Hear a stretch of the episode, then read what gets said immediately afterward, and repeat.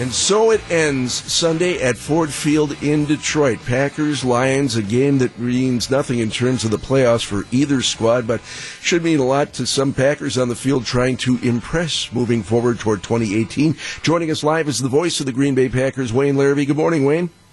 Good morning, Gene. We had Mike McCarthy on yesterday morning and asked about, you know, who is healthy and who wasn't. And he at the time was just like gobsmacked for an answer. He said, I got eight guys that may not be able to go. So that may determine more than anything else who's going to be playing and who isn't tomorrow, as opposed to this whole business of getting young guys in just to give them a look.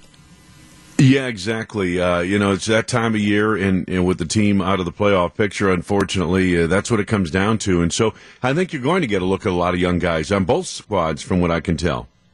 You know, Wayne, uh, we talk about this game not meaning anything in the standings, but if you're looking for motivation, you have to go back to 1991. It's the last time that the Lions swept the Packers.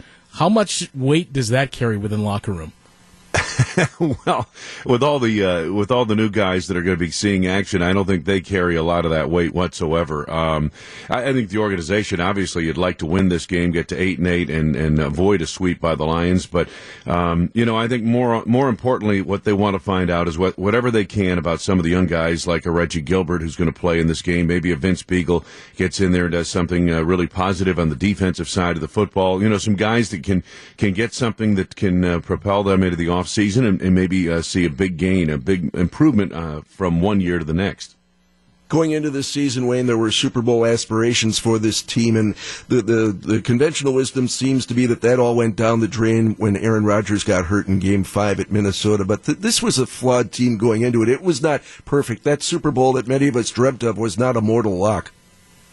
Gene, um, let me give you this: uh, the last uh, several super, last couple of Super Bowls, actually the last three the Packers made, their defense was number one in 1996. I believe it was number uh, top ten defense in 1998. Uh, Those are or 97. Those are back-to-back Super Bowl years. When they won the Super Bowl in 2010, uh, the defense was top five. Um, the defense is a big key. I understand the offense and, and the fantasy players and all their little goofy little stuff with this guy and that guy guy and all this. Uh, boy, he's he's going to have a big game offensively. In the end, the best teams, the teams that get to the Super Bowl, play great defense, and uh, even in this day and age, and that certainly is the case, and that's what the Packers have to focus on. I think because your birthright, the quarterback doesn't give you a birthright to the Super Bowl. Um, your defense is is really the key in the end. And when you get to January, December and January, you have to stop people. So let's stick with the defense, Wayne. Obviously, two of the biggest issues, the pass rush and the play that we've seen in the secondary. I know those both aid each other, but if you could pick one, which has been the bigger problem for this team? Well, you know, the, keeping the, the, the health of the cornerbacks uh, that's been the big problem. I think they've developed a nice cornerback in Damarious Randall.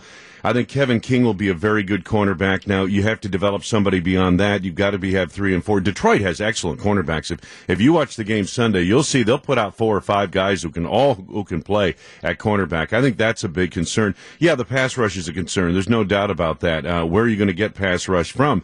Um, Nick Perry, if healthy, I think can provide that. Clay Matthews, I thought had a good year. Uh, didn't have a lot of sacks. He had seven and a half sacks or thereabouts, but he was having a very good year before he went down late in the season with an injury.